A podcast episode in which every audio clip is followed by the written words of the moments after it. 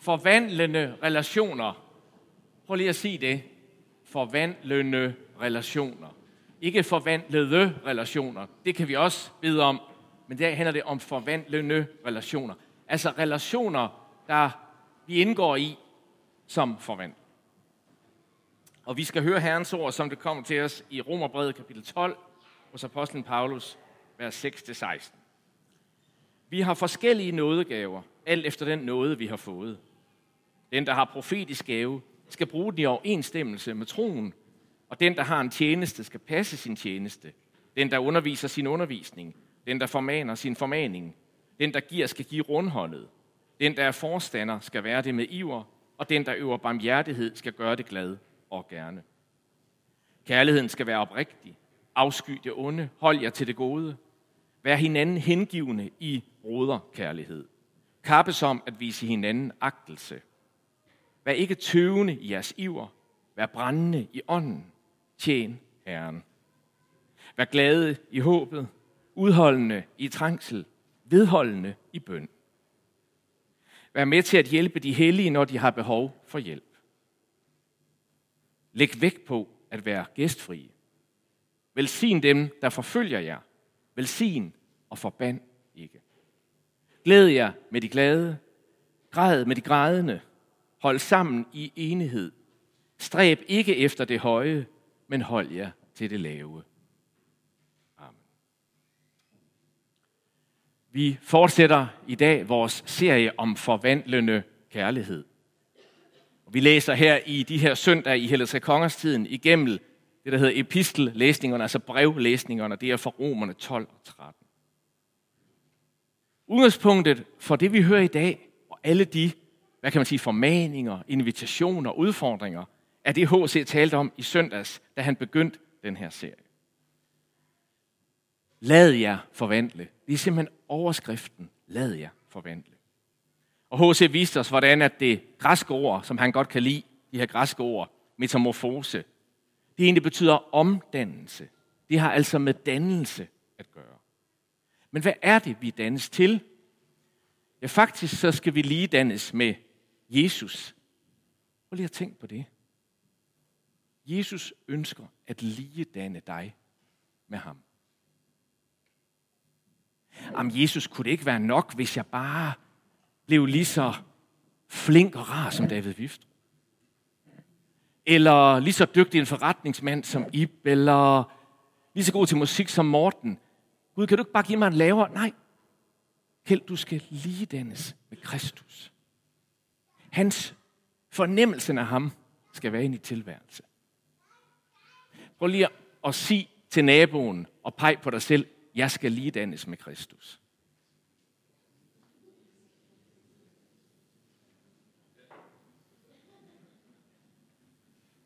Det er en, det er en stor ligedannelse. Og vi får lidt hjælp af Paulus fra zoologien her. For her kan I se en metamorfoseproces. En larve, der bliver til en puppe, der bliver til en sommerfugl. Det kan tage kort tid og lang tid, efter hvad for en art det er. Må jeg spørge jer, er larven og sommerfuglen det samme dyr? Hvad vil I svare på det?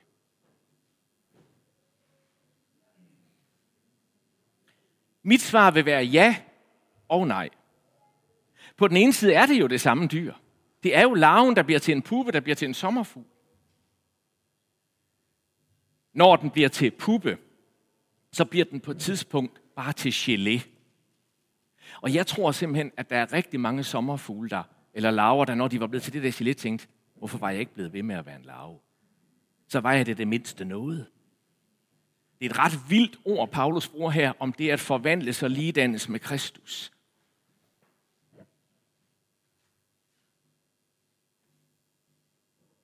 er et ret vildt ord. Det indebærer, at jeg er noget, som jeg måske hæger lidt fast i, men som jeg skal give slip på, for at blive en puppe og føle mig som gelé, indtil jeg kan blive en sommerfugl. Det er faktisk det, Paulus han siger. Det betyder at blive ligedannet med Kristus. Vi vil nogle gange, siger Paulus, når vi skal formes af Kristus, mærke smerte, kamp. Vi vil føle os som gelé. Vi vil føle, åh, hvorfor, hvorfor tog jeg det her kald på mig, eller hvorfor gik jeg den her vej i tro, eller hvorfor meldte jeg mig til at lede i lovsang, og nu skal jeg op før halv ni, mens det stadig er mørkt. Og man vil føle, ah, det lykkes ikke lige i dag, eller vi havde ikke lige, ja, det lykkedes ikke lige i vores smågruppe eller vores klynge, som jeg lige havde drømt om. Eller det er en hård tid for os derhjemme, hvad det kan være. Og Paulus siger, jamen sådan er processen. Vil du virkelig ligedannes med Jesus? Vil du præse ham?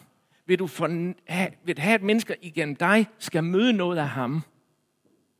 Så må du indimellem blive en puppe. Ligesom gelé. Gå på de 70 fagne vand, som Kierkegaard taler. Paulus han siger, jeg er død med Kristus og opstået med Kristus. Jeg er død med Kristus. Jeg er opstået med Kristus. Det er min identitet.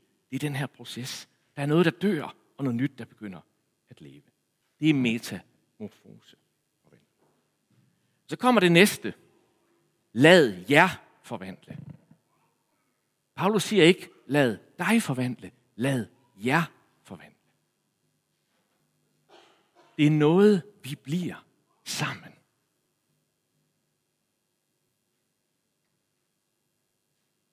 Det er noget, vi bliver sammen. Og fordi det er noget, vi bliver sammen, så har vi også smerten af at blive det sammen. Ham eller hende, der har syet, det der, home is where hurt is. Hjem er der, hvor smerte er. Jeg, jeg fandt det på internet. Jeg ved ikke, hvad der lå bag ved det. Måske er det et menneske, som har mistet sin ægtefælle gennem et helt liv. Og nu må sige, ja, det hjem, det er også et sted, hvor smerte er. Måske er det et barn, der har vokset op i en meget vanskelig familie. Jeg ved det ikke. Men det gælder også for fællesskabet i kirken. Det er hårdt og smertefuldt nogle gange at lade os forvandle sammen. Men sådan har Gud tænkt det. Paulus han siger det på den her måde. Lad os se teksten igen. Vær hinanden hengivende i broderkærlighed. Eller søskende kærlighed, kunne vi også oversætte det. Eller søsterkærlighed. Vi skal altså lige dannes med Kristus, sammen med andre, der søger den samme forventning. Og det er egentlig ikke så mærkeligt, at det er sådan med evangeliet, for vi er jo skabt helt fra skabelsen til fællesskab. Ja, faktisk fra du, før du blev til, eller da du blev til, og da du blev født, var du fuldstændig afhængig af andre. Hvis ikke dine forældre havde mødt hinanden, og havde et fællesskab og et ægteskab, så var du heller ikke blevet til. Det er en del af at være menneske. Vi kan ikke forstå os selv helt isoleret. Din ligedannelse med Jesus, din forvandling, din transformation, din metamorfose sker i fællesskab. I relation. Forvandlende relation. For det er sådan, du er skabt. Og derfor er det også sådan, du og jeg bliver genoprettet. Lad jer forvandle. Så en kristen identitet er simpelthen i natur relationel. Ved tro og dåb bliver jeg Guds barn. Jeg bliver simpelthen en del af en familie. Hør smag på udtrykket Guds barn.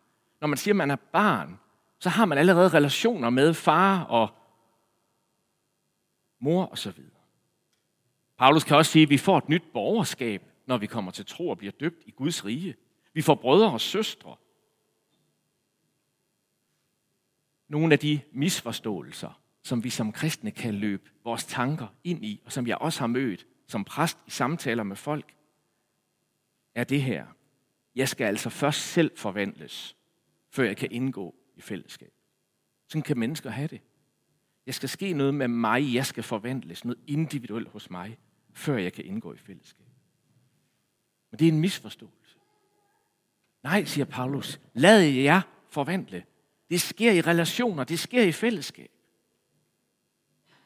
Både når det er fyldt med glæde, og når det er hårdt.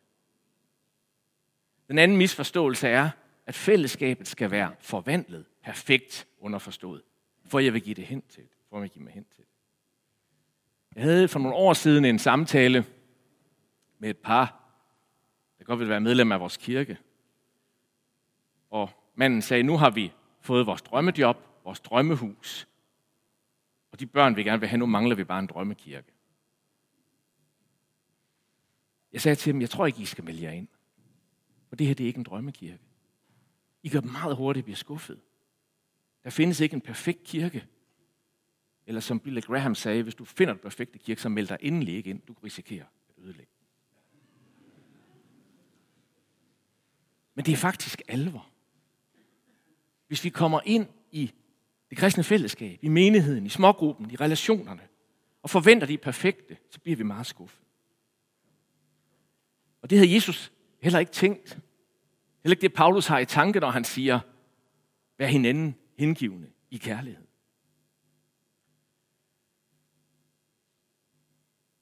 Dietrich Bonhoeffer, den tyske teolog og præst, som nazisterne tog livet af til sidst, han skriver i sin bog Fællesskab, den, der elsker drømmen om fællesskabet mere end selve fællesskabet, vil ødelægge fællesskabet.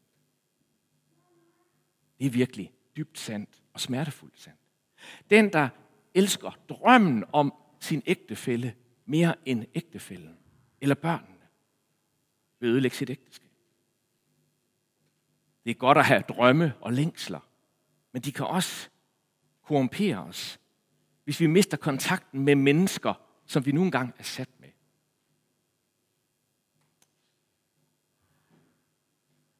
De ord, Paulus her bruger, vær hinanden hengivende i broderkærlighed, og ordet hengivenhed, de er fra Paulus' tid familieord for kærlighed. Philadelphia, broderkærlighed, er søskende kærlighed. Ordet for hengivenhed, Philostorkos, det er noget, man brugte i familie mellem forældre og børn og søskende. Så Paulus han siger til menigheden i Rom, I er en familie, I skal tænke på hinanden som åndelige søskende. Nogle af os, der er her, vi er også åndelige søskende med vores biologiske søskende, hvis vi deler troen med dem. Der er også nogle af os, der ikke deler troen med vores biologiske familie. Og så er vi endnu mere i kontakt med, hvad det vil sige at have fået en åndelig familie. I onsdags var vores internationale gruppe samlet hjemme ved os, som de er hver anden onsdag, til engelsktalende fællesskab. Og der var der to fra et andet sted i verden, fra et andet land. De øh, læser her i, studerer og forsker her i byen, og de bor på det samme sted, som universitetet har sørget for. Men de vidste ikke, at den anden var kristen, før de møder hinanden. Så de kendte godt hinanden, men de vidste ikke, at den anden var kristen. Man kan jo komme fra steder, hvor man er meget forsigtig med at tale om, at man er kristen. Så de finder ud af hjemme i vores hjem, at de kendte hinanden, og nu sad de der og bad sammen på deres modersmål. Det var en meget stærk oplevelse af lige det, jeg taler om her, for åndelige søskende. Og pointen er, du vælger ikke selv dine forældre og søskende. Det ved vi alle sammen, så har vi selvfølgelig valgt nogle, anden, nogle andre nogle gange. Ikke? De er der jo bare. Paulus siger, at kirken er simpelthen modkultur til det selektive fællesskab. Hvor jeg er sammen med nogen, fordi vi spiller fodbold sammen, eller går i teater sammen, eller dyrker en anden hobby. Alt sammen fint. Men det er kirkens væsen ikke, siger Paulus. Den er ikke en klub. Vi er sat sammen. Vi er givet til hinanden. Prøv lige at kigge rundt på hinanden. Jeg vil gerne glo nu. Og tænk på, hvor forskellige vi er. Og nogle af os ville måske ikke have fællesskab med hinanden. Nogle af os måske i smågrupper med nogen, vi måske ikke ville have fællesskab med, hvis det skulle være et interessefællesskab. Nej, vi er givet til hinanden. Og vi er blevet livsvidner for hinanden, fordi vi er åndelige søsken. Det næste er det, Paulus indleder her med, med nådegaverne. Det kan vi også se som et familiebillede. Hvor mange her er ligesom mig den yngste i jeres søskende flok. Så forstår I det kors, vi bærer, ikke også? Jeg ved, der er to stykker kager, vi var tre, ikke? Ja. Og sjovt nok, så synes vores søskende, når jeg taler med dem om min største, så synes de ikke, jeg bare et stort kors. Mærkeligt nok, ikke? Vi har vores rolle i familien. Nogle gange kan vi godt sidde fast i rollen. Men omvendt vil mange af os jo også kunne se, at vores rolle i familien også gav os nogle muligheder. Der var noget, jeg kunne sige, fordi jeg havde den rolle.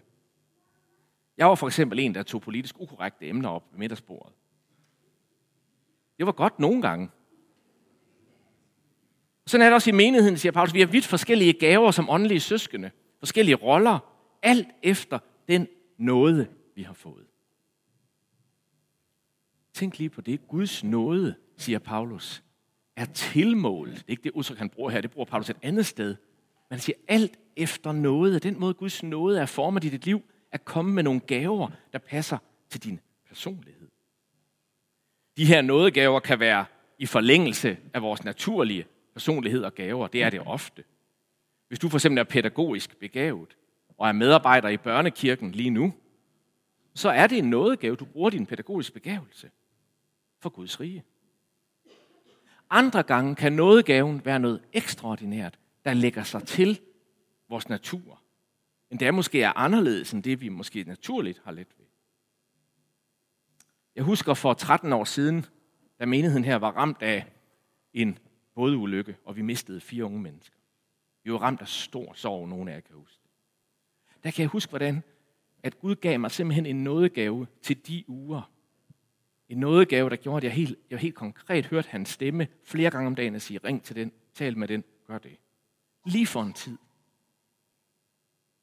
Sådan kan Gud give sin nåde i situationer. Det kan han også for dig, til din familie, og du kan bede om at få. Øh, Jakobsbrevet siger, at det I mangler, skal I bede om at få. Vi kan nogle gange mangle noget i en konkret situation. Vi ikke, så at sige, synes ligger sig i forlængelse af det, vi lige naturligt kan. Så beder vi om at få. Hvad er din opgave? Din rolle? Din nådegave? Hvad tjener du os andre med her i menigheden?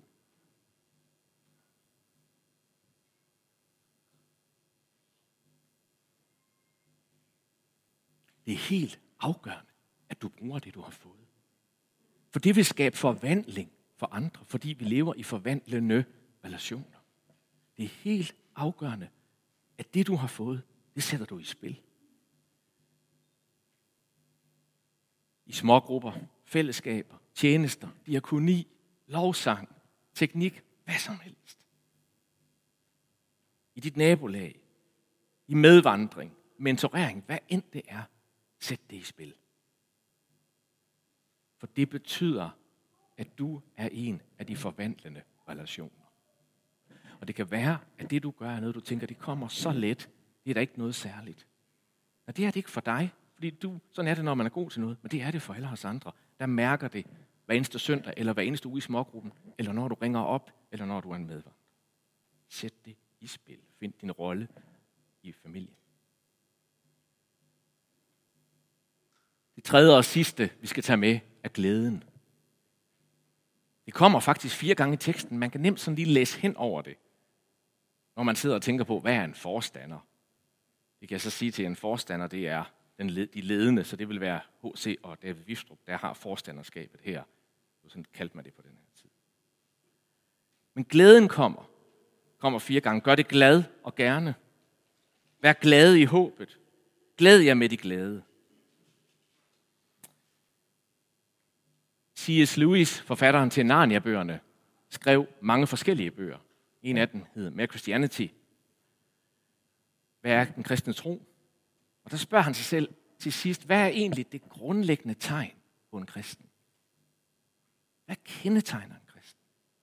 Og så kommer han frem til, at det er glæde. Og han skriver, Joy is the serious business of heaven. Glæde er himlens alvor. Det er alvorligt ment med glæden.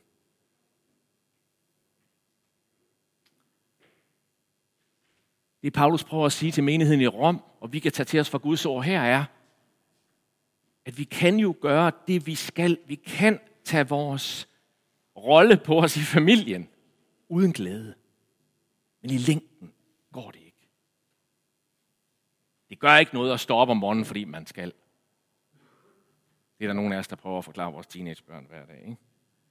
Det, men der er mere til livet. Der er mere til tjenesten. Der er mere til at have sin rolle. Der er mere til at bidrage. Der er glæden. Jeg tror, det er derfor, at Paulus fletter glæden ind her. Som en tone i fællesskabet. Som en tone i de forvandlende relationer. En missionær, der havde været missionær i 75 år, talte til en ungdomslejr for nogle år siden. Han, han lever ikke længere i dag, men han var på en ungdomslejr, og øh, en af dem, der var på ungdomslejren, fortalte, at øh, han havde rejst op, og da han skulle tale til de her unge, og han var selv langt op i årene, havde været missionær i de her 74 år, og øh, helt siden han var teenager. Og så sagde han, nu fortæller jeg en ting, I aldrig må glemme. Og det blev han ved med at stå og sige, jeg fortæller en ting, I aldrig må glemme. Og så, så sagde han, glæde skal være jeres styrke. Hvis glæden forsvinder, forsvinder styrke. Og så satte han sig ned.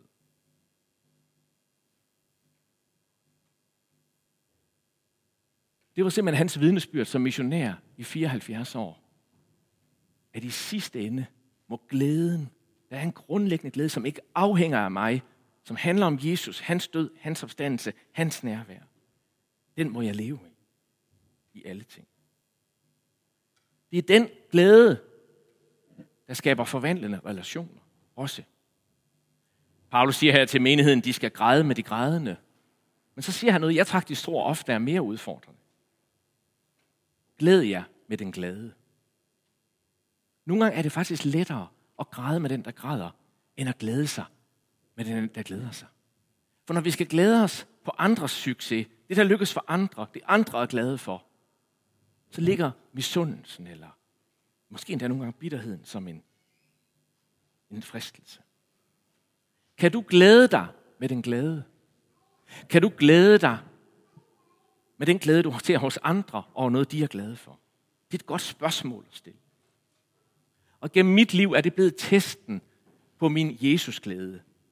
Hvis jeg er i en fase, hvor jeg har svært ved at glæde mig, når det lykkedes for andre menigheder, for andre tjenester, for folk omkring mig, så ved jeg, at så er det et tegn på, at jeg skal tilbage til den der glæde. Så skal jeg være på vagt, og så skal jeg tage de her ord til mig. Glæd dig med den glæde. Tak Gud, når andre lykkes. Velsign. Lad os rejse os og bede sammen.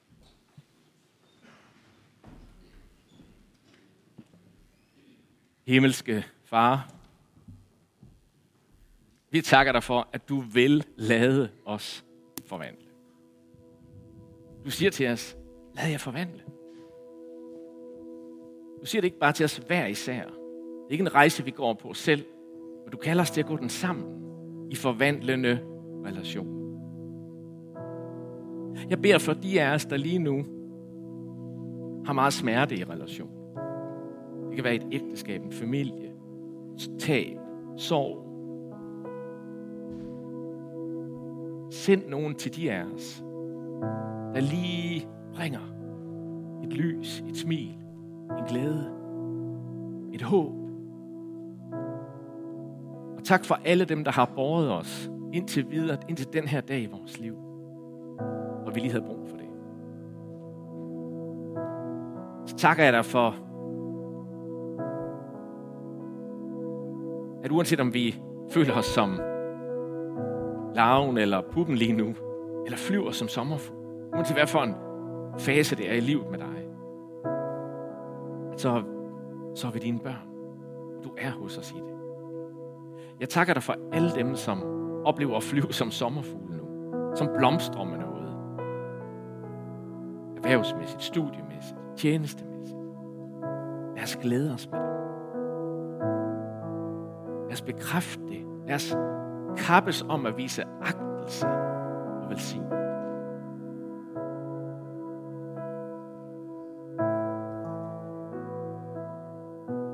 Jesus, lad os drikke af den der dybe glæde i lovsang, i nadvånd, i fællesskab, så vi godt ved ikke kommer fra os, men fra dig. Så vi kan række til hinanden og dele med hinanden. Beder vi om i dit